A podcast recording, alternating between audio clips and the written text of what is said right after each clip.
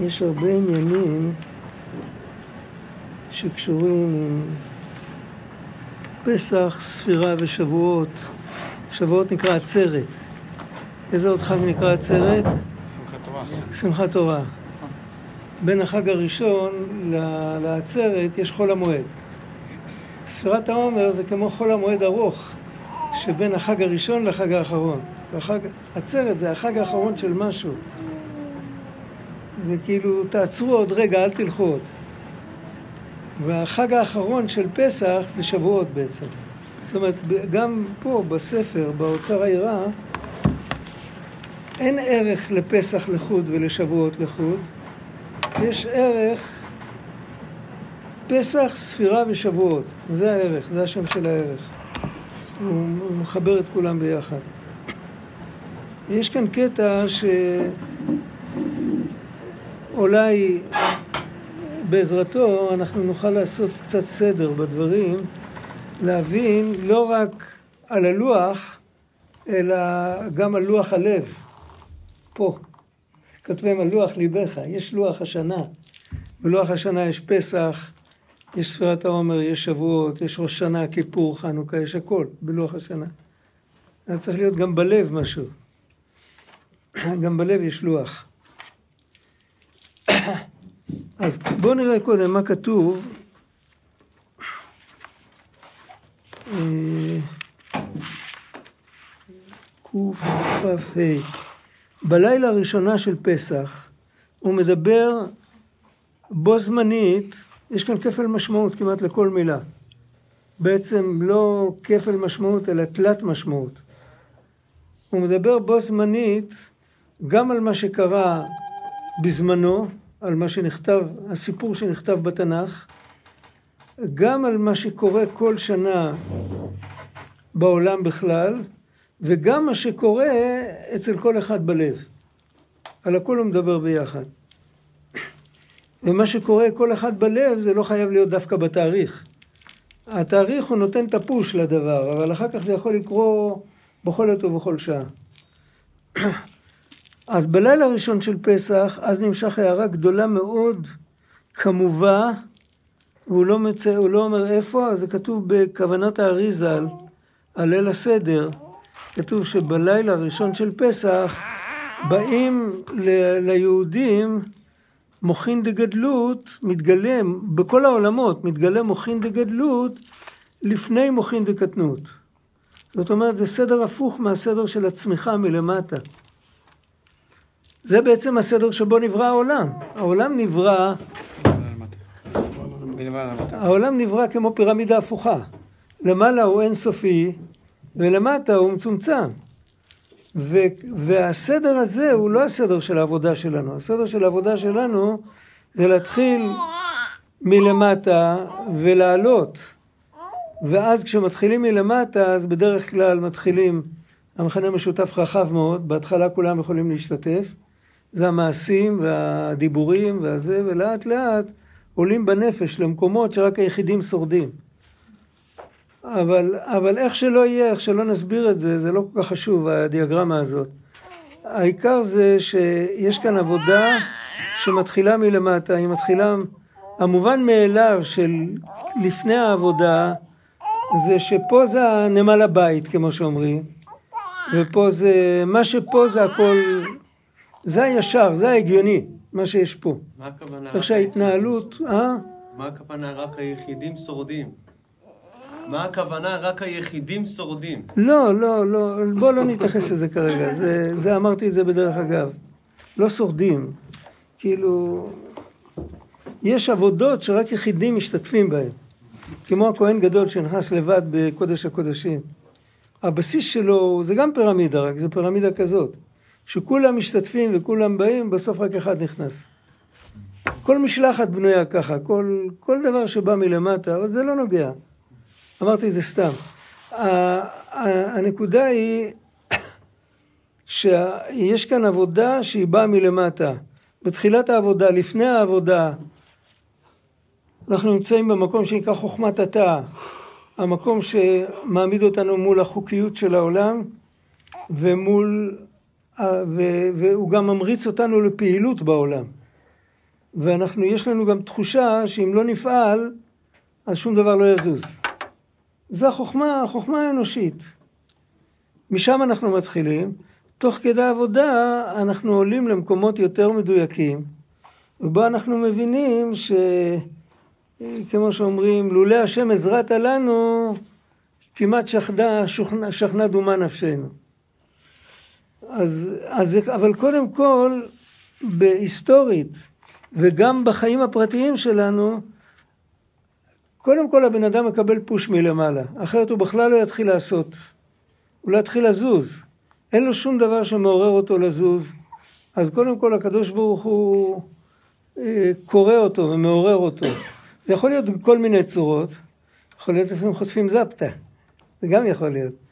אבל בדרך כלל זה בא על ידי התעוררות פנימית. פתאום בא מלמעלה איזה אור גדול שבן אדם לא התכונן אליו, והאור הזה פתאום, אה, הוא מאמת את זה עם המציאות שלו, אז הוא מרגיש כאילו שהוא צריך להתחיל לעשות משהו עם עצמו. אבל בהתחלה נמשך עליהם הערה גדולה, אבל הכל היה רק על ידי בחינת התערותא דלעילא, הם לא עשו כלום. למרות שהם כן עשו, הם התפללו שהם יגאלו מהצרות שהמצרים עושים להם. אז כן הייתה התעוררות. אבל לא מעבר לזה, הם לא, הם לא, הם לא חיפשו משהו מעבר. הם לא נפתחו, הם לא התגעגעו למשהו כזה נאצל וגבוה. וזה הגיע אליהם. זה הגיע בלי שהם ביקשו. ועל כן...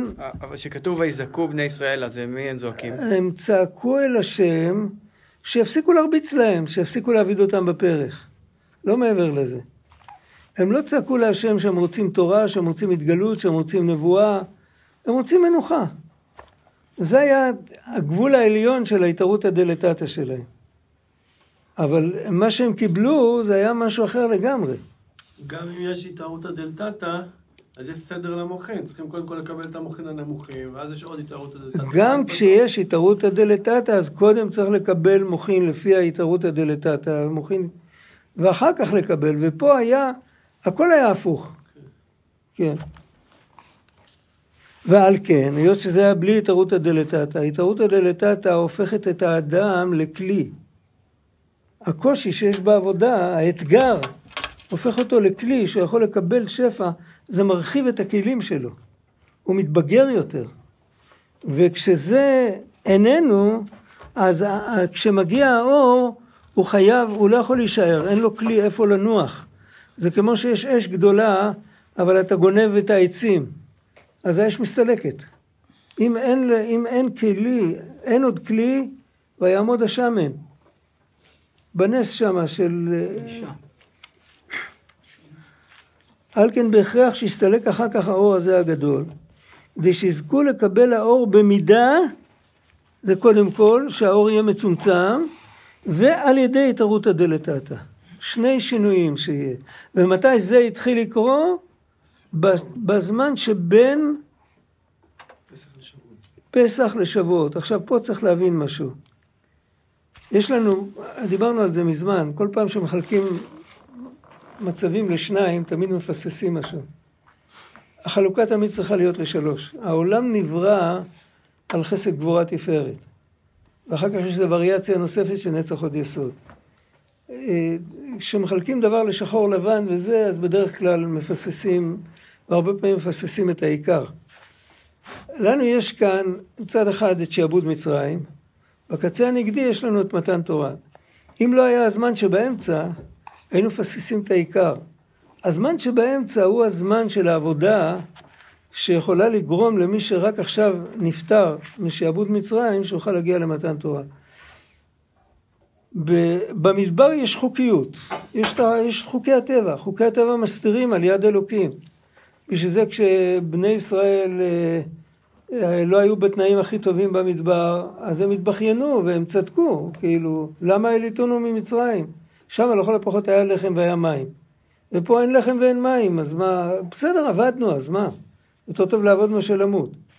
זאת אומרת, הם לא שיערו, לא היה להם מושג שגם חוקי הטבע, בלי פרעה, בלי שפרעה יושב על הראש, גם חוקי הטבע הם סך הכל אה, כגרזן ביד החוצב.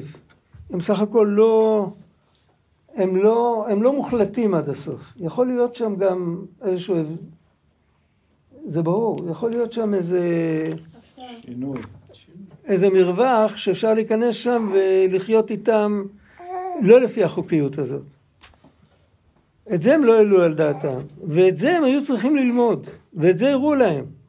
במשך הזמן הראו להם. כשהם היו תחת פרעה, הם היו תחת חוקיות כפולה. קודם כל היה את החוקיות של חוקי הטבע בכלל, ואז עוד זה היה עוד חוק, חוק תרבותי, שכשמגיע, איך אומרים, איך פרעה הסתכל על משה? רואה צאן עם מקל ביד, בא אל פרעה, שיא החוכמה האנושית, איך כתוב? ותרב חוכמת שלמה מכל חוכמת מצרים. כן? מגיע אליי רועה עם מקל ואומר שאלוקים דיבר איתו. ואז מה פרעה אומר לו? מה אמרת? אלוקים? מי זה? למה מי זה? מי השם אשר אשמע בקולו? על מי אתה מדבר בכלל? אתה הוזה. לך, למה משה ואהרון תפריעו את העם ממעשיו? אלה פסוקים בתורה, זאת אומרת, היה שם חוק נוסף. החוק הנוסף היה שמי שדבר, מי שמדבר על מציאות של בורא מעבר למציאות שיש, אפילו באופן טרצדנטי, אפילו אם הוא לא נוכח בתוך החיים ומשגיח, זה ודאי שעובדי עבודה זרה לא האמינו. אבל אפילו בלי זה, סתם ככה, אז הוא, משהו חסר לו. בפרט אם עוד האלוקים הזה מעז להתערב לאנשים בחיים ולהגיד להם איך להתנהג, אז זה, זה, זה לא יכול להיות דבר כזה. זה יכול להיות שהוא יהיה גם מצד אחד אלוקים, שיכול לברוא את הכל, ומצד שני שיהיה אכפת לו מה קורה פה למטה. מה, מה זה אכפת לו?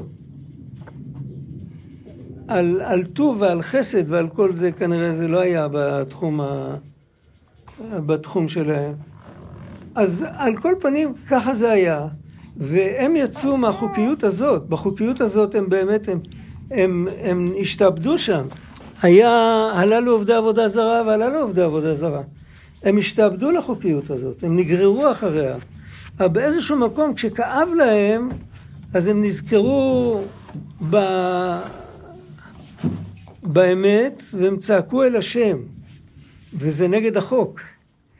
כי אם אתה עובד עבודה זרה, אז יש לך לכל דבר איזשהו אליל שהוא אחראי על התחום הזה. וגם אליו אתה לא צועק. אתה עושה איזה פעולה, אתה מקריב איזה קורבן, אתה עושה משהו, אתה מתכנת אותו מלמטה. אבל לצעוק ואל האלוקים, אל אלוקי האלוקים, זה, הם, הם עברו על החוק. ובגלל שהם עברו על החוק, אז גם הקדוש ברוך הוא עובר על החוק. אבל הוא עובר על כל החוקים, הוא לא רק עובר על החוקים האלה, הוא עובר גם על החוקים של המדבר, הוא עובר על כל החוקים, והוא מתגלה אליהם ברמה הכי גבוהה שיכול להיות. דווקא במדבר ואה? דווקא במדבר הייתה את ההתגלות הכי גדולה. במדבר בהמשך, בהר סיני.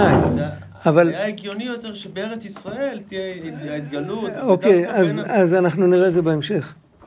לא במצרים. תש, ו- תשמור את השאלה שלך, תשמור אותה.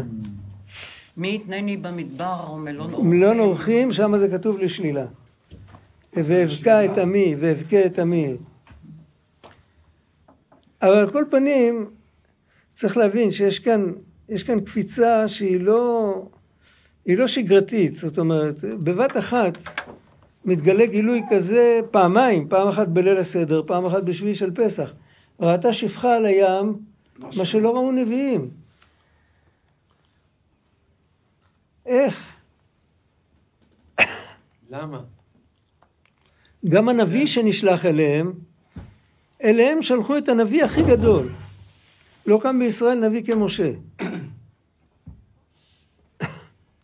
מה אנחנו אומרים כאן? אנחנו אומרים שכשהבן אדם נמצא מאוד מאוד למטה, הוא על הקרשים כמו שאומרים, אין אפשרות לעורר אותו עם שום דבר אחר. לא עם רגש, לא עם שכל, לא עם, אה, לא עם שירים ועם ניגונים, עם כלום. הדבר היחיד שיכול לעורר אותו זה, הייתי אומר, קטונתי, אני לא יודע, אבל לפעמים צריך להגיד לבן אדם, רע לך, אתה מדבר עם השם והוא לא מקשיב לך, ואתה מאוכזב ממנו, והוא הוא, הוא נותן לך את הגב, הכל, הכל, אוקיי, אז אתה יודע מה, תפוס לך פינה ותלחש לו באוזן בדיוק את זה. בדיוק את זה. רע לי, אני מאוכזב ממך, אתה פונה אליי עם הגב. תלחש לו את זה ישירות לאוזן. איך, איך הוא כותב שם ביהי רצון הקצר שאחרי התיקון כללי, שתחתור חתירה מאיתך דרך כל העולמות עד המקום שבו אני נמצא עכשיו. שאף אחד לא יראה, שאף אחד לא ישמע. אני מדבר ישירות אליך. זה, זה, זה לא חייב להיות, אבל זה עלול לתת לבן אדם, זה התערותא דלתתא סך הכל, זה לא מה שכתוב כאן, אבל זה יכול לתת לבן אדם לשנייה, זה יכול לתת לו תחושה של נוכחות, של משהו שהוא מעל ומעבר לגמרי. כי הוא מסכים להכניס את הנוכחות הזאת למקום הכי נמוך של ההוויה שלו. זה לא שהוא כאילו עכשיו מתפללים, אז עכשיו אנחנו לובשים לבן ואנחנו הופכים להיות מלאכים. להפך, הוא מגיע עם כל הג'יפה. ואז יכול להיות שהוא יחטוף מין מכת חשמל כזאת, שתנער אותו מהמקום הזה, הוא כבר לא יהיה על הקרשים יותר, ואז הוא יכול להתחיל, אבל זה אנחנו יכולים להסיר את היום, היום אנחנו אחרי מתן תורה. אחרי מתן תורה קיבלנו כוחות לתעלולים כאלה, כן, כתוב בתלמוד, כתוב שמול הקדוש ברוך הוא, חוצפה זה כלי, זה עוזר, מתחצפים אליו, אז הוא מקבל את מה שאומרים. חוצפה כלפי שמיא מהניה, כך כתוב בגמרא. אבל זה הכל אחרי מתן תורה. לפני מתן תורה לא היה לנו את הכוח הזה, וגם אף אחד לא עלה בדעתו דברים כאלה. אז מה כן נשאר? אז הכדור היה, כמו שאומרים, בידיים של האלוקים. הוא, הוא זרק אותו, הוא, הוא נתן מלמעלה בחסד חינם לגמרי. הוא נתן התגלות כזאת שלא היה לו לפני זה ולא אחרי זה. וההתגלות הזאת לאותו רגע שינתה אותם לגמרי. הם יצאו מהחוקי, מהחוקיות של פרעה והם עלו מעבר לחוקיות הטבע הרגילה. לכתך אחריי במדבר, וגם צידה לא עשו להם. זה, זה או שבן אדם הוא מדרגה מאוד גבוהה, או שהוא משוגע לגמרי. אין, אין, אין, אין באמצע, אין דבר כזה. זה איך יוצאים למדבר בלי לקחת צידה. לקחת צידה עד המעיין הקרוב לפחות. והמעיין הקרוב זה יכול להיות הליכה של כמה שבועות. לא היה רכבות וכאלה. זה ברור. זה מה שפרעה עשה להם. פרעה שיגע אותם. לא, פרעה קיבע אותם, הוא לא שיגע אותם. הוא, הוא להפך, הוא נרמל אותם. הוא עשה אותם שפויים. הוא עשה אותם שיהיו חלק מהממלכה ושיתרמו ושזה, שלא יהיו פריקים, שלא, שלא ירוצו לשדות לצעוק אבא. והוא הצליח, אבל כשהוא עשה את זה בצורה אגרסיבית יותר מדי, אז הם התחילו לצעוק אבא מול הפנים שלו, לא עזר להם, לא עזר לו כלום. ואז הקדוש ברוך הוא נגלה עליהם וגאל אותם, ובאותו רגע הוא גאל אותם מכל הצמצומים, מכל החוקיות, הכל הכל. אבל הרי זה, זה לא המדרגה שלהם, אז זה חייב להיגמר. אז אחרי זה, זה כמו שאומרים, הרימו אותו, כי נשאתני ותשליכני. אבל שם זה לא, לא ותשליכני, הוא לא זרק אותם, אבל הוריד אותם חזרה, הוא לא הוריד אותם לטומאת מצרים, אבל הוא הוריד אותם למדבר. מה זה המדבר? המדבר זה המקום שבו באופן רשמי אף אחד לא ידע כמה ניסים יהיו שם, היו שם המון ניסים. אבל זה מדבר, במדבר צריך לדעת, אה, אה, צריך לדעת את הטופוגרפיה ואת הגיאוגרפיה, אם רוצים להישאר בחיים. צריך לדעת איפה יש מים, צריך, יש כל מיני טריקים בשביל לדעת את הדברים האלה. אבל, אבל, אה, אבל צריך לדעת את זה, והם לא ידעו. הם, הם היו עם של עבדים שיצאו ממצרים, לא ידעו שום דבר. והקדוש ברוך הוא הראה להם, בהתחלה הם הסכימו לצאת, כי הם באמת באותו רגע היו למעלה מהטבע. אחר כך כשהם נפלו חזרה לטבע, הקדוש ברוך הוא התחיל ללמד אותם לאט לאט, שהטבע הוא לא כזה טוטאלי, שאפשר גם להסתדר איתו, לפעמים יש גם דברים, אם הקדוש ברוך הוא רוצה, אז איך היו אומרים, המטאטא יכול, יכול לראות, כן, זה לא כזה נורא. הוא לא, זה לא חזות הכל. עכשיו, גם בנפש במקביל, היום כבר אין לנו את, ה, אין לנו את ההתגלויות האלה, אבל דיברנו על זה, שאפשר להיכנס לפינה שבו מתעוררת התגלות כזאת, בהחלט, יכול להיות, אפשר להיכנס לפינה כזאת. ו, ודבר נוסף, אחרי שההתעוררות הזאת עוברת, אז ברוך השם יש לנו עם מה לעבוד. בשביל זה נתנו לנו את ספירת העומר. בספירת העומר יש, יש לנו את המערכת של כל הרגשות שלנו, שזה בעצם המרכז של הבן אדם. המוח הוא הרבה פעמים יכול להיות מחסן של תיאוריות. זה לא, זה לא תמיד אה, חופף את האישיות שלנו. אם אנחנו זוכים, אז אנחנו מקבלים את זה, אבל לא תמיד, זה יכול להישאר במוח. הידיים והרגליים לפעמים מבצעות רצון של מישהו אחר. זה קורה הרבה פעמים בחיים. אבל הלב נשאר לנו לפלטה, הלב זה אנחנו. ליבה פליג לכל שייפין, כך כתוב בזוהר. הלב הוא זה שמחלק את ה...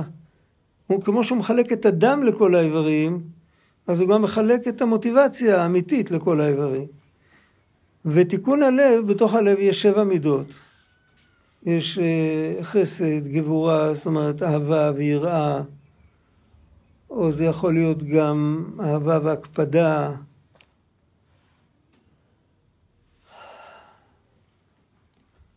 ורחמים, ויכול להיות גם עוד, עוד, כל מה שקשור עם איזון בין הימין והשמאל, קשור למידת הרחמים, וכן הלאה, כל המידות וכל העניינים האלה, הכל, הכל מגיע, וכל אחד מהם מחולק לשבע. זאת אומרת שאם יש מספיק זמן, אז אפשר כל יום לעבוד על שביב אחד ולנסות לנקות אותו. איך מנקים מידה? ראיתם פעם איך מנקים יהלום? לא צריך ללוש אותו מחדש. כן, צריך להוריד את מה שנדבק. היהלום הוא נקי מבריאתו. הוא, הוא משהו מאוד קשה והוא לא מעורב עם שום דבר. זה לא מתכת שהיא מעורבת עם סיגים, אתה שם אותה בתנור, אז הסיגים צפים למעלה, כמו סיגים של ריתוך. אחרי שזה מתקרר, אז אתה נותן כמה מכות, הסיגים נפלו וקיבלת זהב טהור. יהלום זה אחרת. יהודי זה כמו יהלום. יש לו שם, כל המידות שלו, יש לו הרבה... לנקות, צריך לנקות ממה שנדבק. ומה שנדבק ל- ללב, מה שנדבק ללב זה שני דברים. זה הכל, זה הכל סביבתי, זה הכל מהעולם, זה לא... יצר לב האדם רע מנעוריו, כתוב משעה שננער מלצאת ממעי אמו.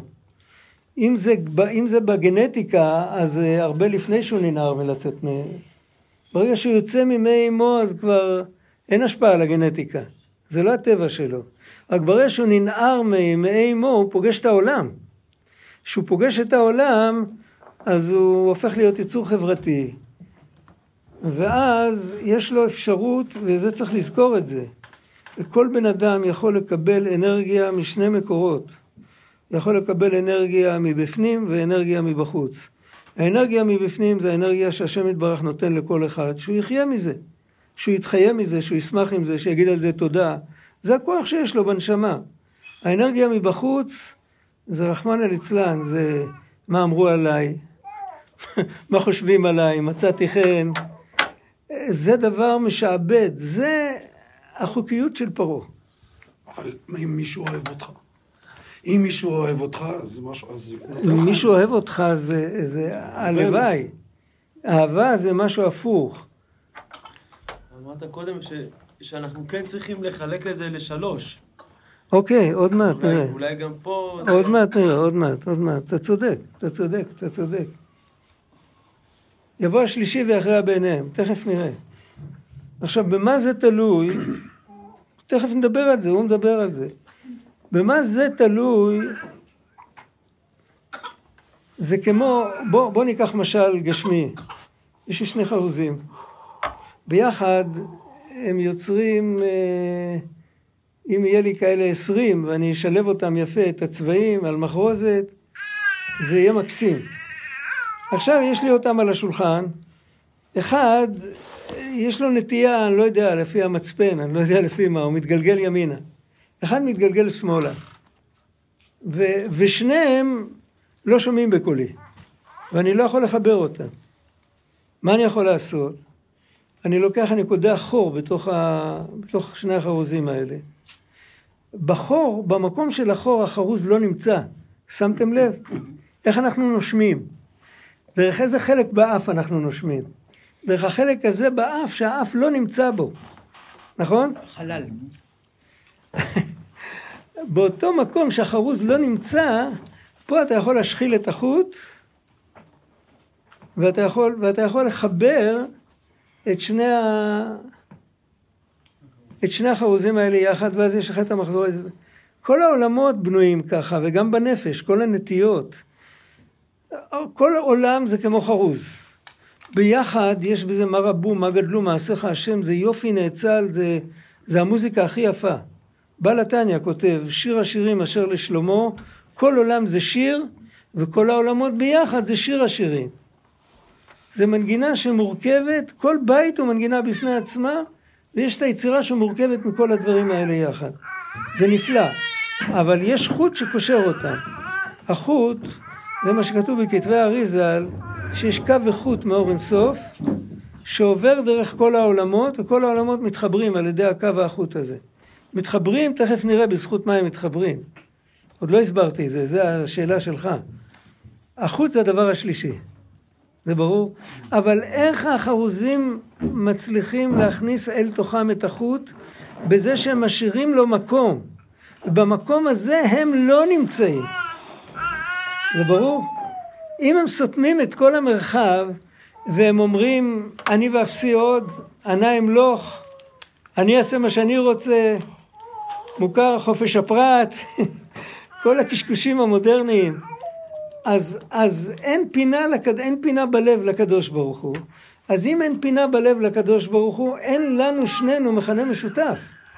כי אתה מושך, לא יודע לאיזה עולם כזה, ואני מושך לעולם אחר, ואת מושכת לעוד עולם. כל אחד מושך לעולם אחר. המכנה המשותף יכול להיות אם יש לנו מוטיבציה להיות במקום שבו אנחנו עושים את התפקיד שהשם ברא אותנו. אנחנו נמשיך לעשות את אותו דבר שעשינו קודם. אם אני שואב מים, אני אמשיך לשאוב מים, אם אתה חוטב עצים, תמשיך לכתוב עצים. אבל המוטיבציה כבר לא תהיה רק להתפרנס, או רק להראות שיש לי כוח, או רק אה, מיליון דברים, או רק להתפרסם, זה גם יכול להיות, אני לא יודע. המוטיבציה תהיה להשלים ולחיות טוב עם התפקיד שקיבלתי. וזה החור.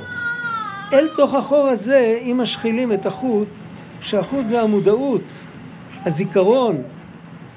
הזיכרון, למען תזכור את יום צאתך מארץ מצרים. הזיכרון, כשמשחילים את הזיכרון הזה, אז אפשר להתאחד. קודם כל להתאחד כולנו. זה הרי התיקון של ספירת העומר, תלמידי רבי עקיבא שלא נגעו כבוד זה בזה, מתי הם מתו? בדיוק בספירת העומר. הם פגמו בדיוק בעניין הזה. ספירת העומר משחילים את כל הימים של העומר, שכל אחד יש לו מידה אחרת, את כולם משחילים על אותו חוט. ההתחלה והסוף של הספירה זה היום, יום, כך וכך, שזה כך וכך וכך, למה? לאותה ספירה. הכל. אז זה חוט ארוך שהולך מ... מהיציאה משעבוד מצרים עד העמידה לפני הר סיני. והחוט הזה יכול לרכז את הכל. עכשיו, זה גם העבודה הפרטית שלנו, זה הדבר השלישי. זה ברור. אני בטבעי, אני יכול לקחת את כל ה-49 מידות האלה, לכוון אותם החוצה, ולקבל עליהם כבוד ויקר, ו- או, או לפעמים יש גם אנרגיה הפוכה, לפעמים בן אדם מצליח להרגיז אנשים, ואז מזה הוא מקבל חיות. כן, יש כל מיני דברים כאלה. רגע, רב, אפשר לומר שהפנימיות של האדם, יש לה צד להחיות אותו, או מבחוץ, והצד השלישי, שגם זה וגם זה השם מחיה. בדיוק, בדיוק, בדיוק, בדיוק, בדיוק, בדיוק. בדיוק מה שאתה אמרת. בדיוק, זה נכון. זאת אומרת, אני יכול לקחת את כל זה, כל המידות האלה, אני יכול עכשיו לתקן אותם, שהם יבטאו את הרצון הפנימי של הנשמה, של מה שהשם רוצה. הקדוש ברוך הוא רוצה שנהיה עם הפנים גם אליו וגם אל העולם. אז סיפרתי לכם פעם, היה לי מורה שהוא אמר, הוא אמר, אה, יש שני טיפוסי תלמידים, יש אחד שהוא כל היום יושב ולומד. אם קוראים לו צריך לעזור לדחוף אוטו או משהו בחוץ, אין לו זמן, הוא צריך ללמוד, הוא עוד לא גמר, הוא לא יודע מספיק. ויש אחד שהוא רץ את כל, ה, את כל העיר, הוא מלביש ערומים ורופא חולים ופודה שבויים, והוא כל הזמן מתעסק בלעשות טובות לאנשים וזה. אומרים לו, שמע, יש מצווה ללמוד תורה, שב רבע שעה ותלמד, הוא לא מסוגל. אין לו זמן. הוא לא מסוגל. ואחרי שהוא תיאר את שני הטיפוסים, הוא אמר, אבל מה נעשה שהקדוש ברוך הוא רוצה את שניהם מכל אחד. הוא רוצה שנהיה גם ככה וגם ככה. זאת אומרת, המשמעות היא שמצד אחד יש לאדם מושג שנקרא חוכמה עילה, שהוא עומד עם הפנים ללמעלה והוא מקבל שפע והוא מקבל דבקות והוא כל כולו וזה יכול להיות לא מתוקן, אם הוא כל כולו רק רוצה את הכל לעצמו מי שקרא את הספרים של הרב אשלג מכיר את זה זה לא מתוקן בכלל, מה אתה... למה שהקדוש ברוך הוא ישמע לך אם אתה רק דואג לעצמך, אתה לא חושב על החברים שלך, למה שהוא יחשוב עליך? ויש אחד כזה שהוא כל הזמן עם הפנים החוצה, הוא זורם, הוא, הוא מפעיל, הוא פרויקטור של כל העולם, הוא אוהב להפעיל את כולם, ואפילו גם את עצמו. ואף על פי כן, זה עדיין לא מתוקן בגלל שהוא חי על אנרגיה מבחוץ. הוא יפעיל את כולם, הוא ירגיש על ידי זה יותר טוב, הוא ירגיש קיים. ואת שני הקצוות האלה, אם מחברים אותם, מאוד קשה לחבר את שתי הקצוות האלה, כי זה שני נטיות הפוכות בנפש. לחבר את שתי הקצוות אפשר רק אם בכל חרוז כזה עושים חור, והחור זה השאלה, דיברנו על זה הרבה, שאלה פותחת. עד פתח לו, שאינו יודע לשאול, עד פתח לו. החור זה השאלה. שואלים אותו, הבן אדם שואל את עצמו, מה השם אלוקיך שואל מעמך? מה הוא רוצה ממני עכשיו? השאלה הזאת נותנת פתח גם מתי שאני פרויקטור של כל העולם ורץ כל היום לכל העניינים וגם מתי שאני יושב ואני מתבודד ואני עם העיניים למעלה תמיד אני שואל את עצמי האם, למה אני עושה את זה? אם בשביל להשתלם או בשביל להרגיש טוב או בשביל שזה חלק מהתוכנית האלוקית אם אני שואל, אז אני ב, ב, ביום אחד, יכול להיות שהתשובה שאני אקבל זה אני לא יודע. אני לא יודע איך אני יכול לדעת. אני יודע למה? טוב לי עם זה, לא, לא, אף אחד לא מספר לי. אבל אם בן אדם לא, לא ירפה והוא ישאל את עצמו כל פעם, אז יהיה לו הגורם המזמן, מה שנקרא, בחינוך לומדים על זה. הגורם המזמן יזמין לו שיהיו רגעים שיפתחו לו העיניים והוא יראה באמת מה המוטיבציה שלו. ואז הוא יוכל להתחיל לעבוד על זה. אחרי שהוא ידע מה המוטיבציה האמיתית שלו, אז או שהוא ימשיך לפתח את זה, או שהוא יתקן את זה. אבל הכל, והתיקון יהיה שהוא משעבד את הכל להשם יתברך, ועל ידי זה הוא מוצא את המכנה המשותף. וכשהוא מוצא את המכנה המשותף, אז הוא יכול להשחיל את שניהם, ולעשות מכל הניגודים, מכל ה-49, זה 49 כפול 2. ו-49 עם הפנים כלפי מטה, ו-49 עם הפנים כלפי מעלה. ולעשות מכולם מחרוזת נפלאה. זה, זה ההתקללות של כל הכיוונים, זה היופי. עכשיו, מה זה קשור לשבועות? שבועות זה החג של חיבור כל הכיוונים יחד. אה, במתן תורה נאמר וירד השם אל הר סיני, על הר סיני. ואל משה אמר עלה אל האלוהים. זאת אומרת, כל אחד עשה כאן משהו שאנחנו לא מצפים ממנו. משה אמור להיות למטה, והאלוקים, הרי איך אמר שלמה, האלוקים בשמיים ואתה על הארץ, על כן יהיו דבריך מעטים. זה המובן מאליו שלנו. לא שהאלוקים בשמיים, האלוקים מעבר לכל ובתוך הכל, אבל בשמיים מכירים אותו. תרבות של שמיים זה תרבות שמכירה את האלוקים, לא משנה איפה שהיא נמצאת. ותרבות של ארץ זה תרבות ששוכחת את האלוקים.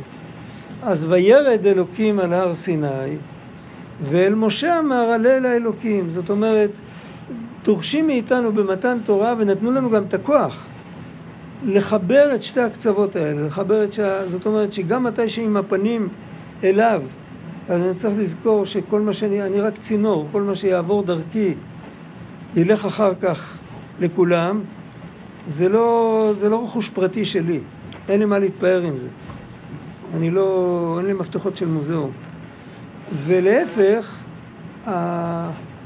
כל מה שעם הפנים החוצה, אני צריך לדעת שזה סך הכל דבר שעבר דרכי. זה לא אני. ברגע שיש את זה, שני הדברים האלה מתחברים, זה הופך להיות דבר אחד. וזה ה"ויחן". איך כתוב? ויחן שם ישראל נגד ההר? אז רש"י מביא שכל, שם כתוב ויחן ולא יחנו. בכל המקומות האחרים כתוב יחנו, וכתוב שהם רבו ביניהם. או רבו עם משה או רבו ביניהם, תמיד היה שם משהו. כשהם באו להר סיני, מרגלות הר סיני, כתוב ויחן, אז חז"ל אמרו כאיש אחד בלב אחד. מה זה כאיש אחד בלב אחד? יש שישים ריבו גברים לבד מנשים וטף. זה ציבור של כמה מיליונים. אנשים שיצאו ממצרים לפני חמיש, חמישים יום, וכל אחד עבר מה שעבר שם, הם היו קשים כמו, כמו אבן צור, הם לא היו רכרוכיים בכלל.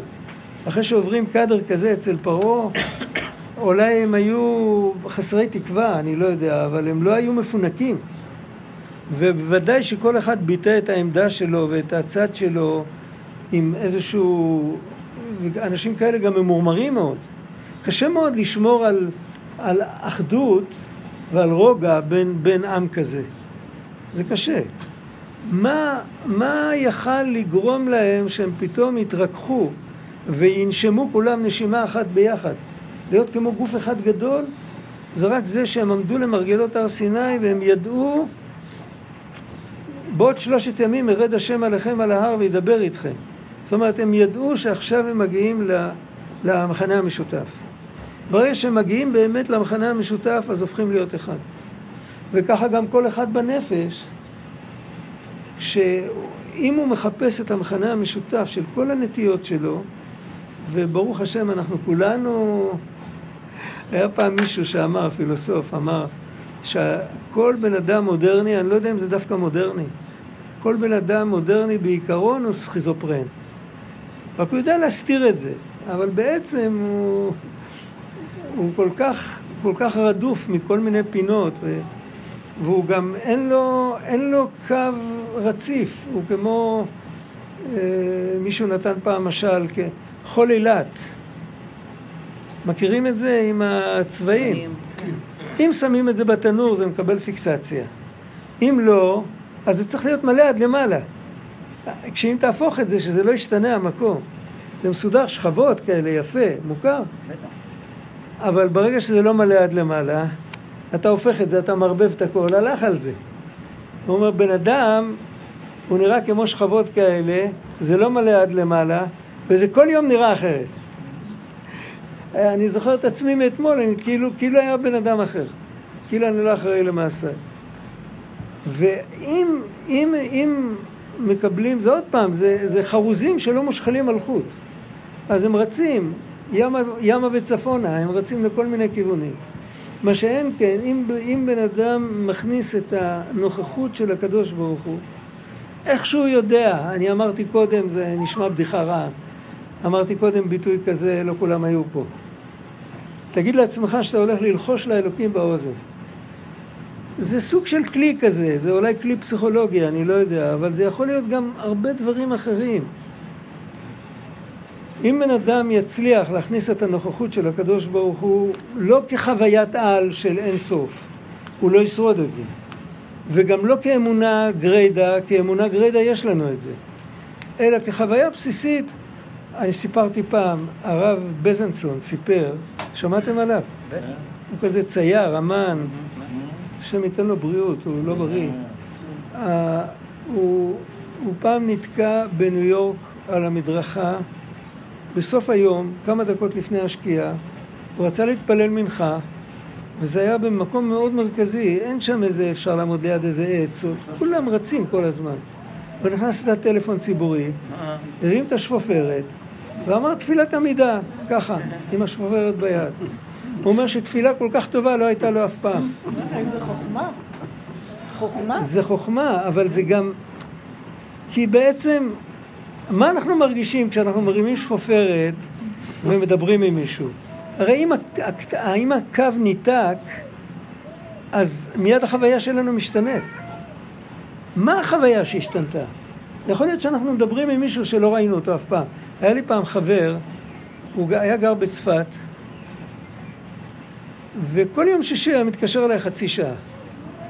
גם כשלא היה זמן בחורף, זה היה קיצר התיידדנו.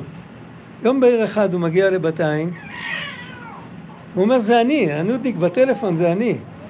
אה, התחבקנו, יופי, כאילו היינו כמו חברים, לא ראינו אף פעם, אבל הרגשנו חברים. מה קרה? הוא אמר, לא, אני גר בגוש, אני גר פה, הוא אמר לי אחד מהיישובים של מזרח הגוש, אני לא זוכר איפה. היום הוא בחזרה בצפת, הוא, הוא יש לו מטפל באיזושהי שיטה מיוחדת, אני לא יודע, כבר לא זוכר, זה שם צרפתי כזה.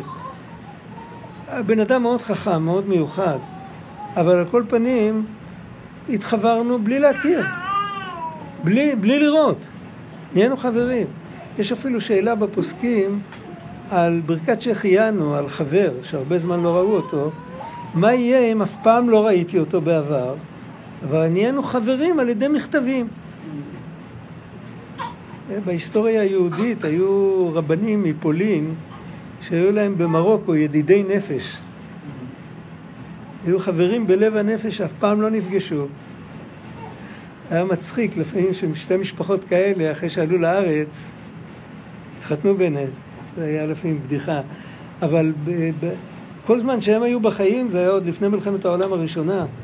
היה דואר, היה זה, אז כתבו ונהיו ממש חברים. הייתה שאלה, עלתה שאלה, האם ניפגש, האם נצטרך לברך שהחיינו? האם זה, זה השמחה ששני, האם זה נקרא שני חברים? אבל בוא נניח לכל השאלות האלה. אם אני רואה שבן אדם יכול לקבל חבר דרך מכתב, הוא אף פעם לא ראה אותו, לא ראה אפילו תמונה שלו. בן אדם יכול להתחבר דרך טלפון. אז בן אדם יכול להרגיש חוויית נוכחות גם בלי החושים הרגילים, נכון? אז חוויית נוכחות כזאת. אנחנו מחפשים שיהיה לנו עם האלוקים. ברגע שזה קיים, אז הכל מתחבר. וכבר אין, אנחנו לא סכיזופרנים יותר. ואנחנו גם לא כמו הבקבוקון הזה שחסר בו והוא כל פעם נראה אחרת. אנחנו, כמובן, יכול להיות שבעניינים אחרים, בדברים כאילו אם אני פעם אוהב פיצה ופעם אוהב אה, לא יודע מה, אז אה, יכול להיות שזה משתנה, כי הבן אדם משתנה. אבל בדברים עקרוניים, בדברים של כיוון, לאן פניך מועדות, זה נקרא בקבלה תיקון הרגליים. כתוב שמשיח יבוא מתי שהרגליים יפגשו את הרגליים. זאת אומרת, הכיוון של השם יפגוש את הכיוון שלנו. תיקון הרגליים זה תיקון הכיוון, תיקון ה-Waze, תיקון לאן פניך מועדות, לאן רגליך מוליכות אותך. זה התיקון הבסיסי. מה אתה רוצה? ואחר כך הכל מסתדר מסביב לזה. זה בעצם התיקון של ספירת העומר, זה התיקון של ההליכה לקראת, זה מאחד את החוכמת התא עם החוכמה אלה. את החוכמה של העולם הזה עם החוכמה של העמידה מול השם. תראה, אני לא יודע כמה זמן עוד נשאר לנו. מה עכשיו? חמש וחצי. 20 ל-6. לא, חמש אז וחצי. ר- אתם רוצים להתפלל עכשיו? הרב, חמש איך, וחצי. ר- מה חמש וחצי? חמש וחצי הוא אומר. חמש וחצי. היא, כן, היא הזיזה את השעון. לא. אה, הבן אדם ההוא שתיאר לנו את שני הטיפוסים של אחד שמסתובב כל היום ופודה שבויים עם זה שלומד, הוא היה יושב איתנו מעבר ללימודים בליל ראש חודש משמונה עד 12 בלילה בדיוק ב-12 הוא היה קם והיה אומר צריך לקום מחר בבוקר בזמן הוא היה יושב ומדבר עם עיניים סגורות והוא היה משחיל על הדיבורים שלו את כל הטיפוסים כולנו, את כל התלמידים שלו. הוא הכיר כל אחד ככה, אבל הוא לא רצה להסתכל. הוא סגר עיניים, והיה לפעמים יושב עם עיניים סגורות ובוכה ומדבר, והחבר'ה רצו להאריך את הזמן. הוא, הוא היה, ב-12 הוא היה קם, הוא היה קם ואחרי זה היה פותח עיניים. הוא לא לבש, אף פעם לא היה, אז לא היה פלאפונים, והוא אף פעם לא לבש שעון, אז היה לו שעון בבטן, כמו שאומרים. אז פעם אחת החבר'ה עלו, השעון היה גבוה שם, עלו על כיסא והזיזו את המחוגים של השעון אחורנית. והוא ב-12 פותח עיניים והוא אומר, השעון הוא ברצו ושוב, הגיע הזמן ללכת. היה בן אדם עם אינטואיציה, הוא חבל על הזמן, משהו... מה היה שמו? מה? מה היה שמו? מי זה היה? שמו היה שלום. שלום, שם משפחתו היה מרוזוב. שם משפחה ברוסית. השם המקורי זה מרוז. והיהודים שחיו תחת הרוסים הפכו את פנחס לפנחסוב, ואת בבא לבביוף, ואת ה... אז מרוז הפך להיות מרוזוב. מרוז זה מילה מהתנ"ך, שם של מקום. היה, היה גם משפחה מרוז שם, במקום ההוא, שנשארה ככה. אה? כפור.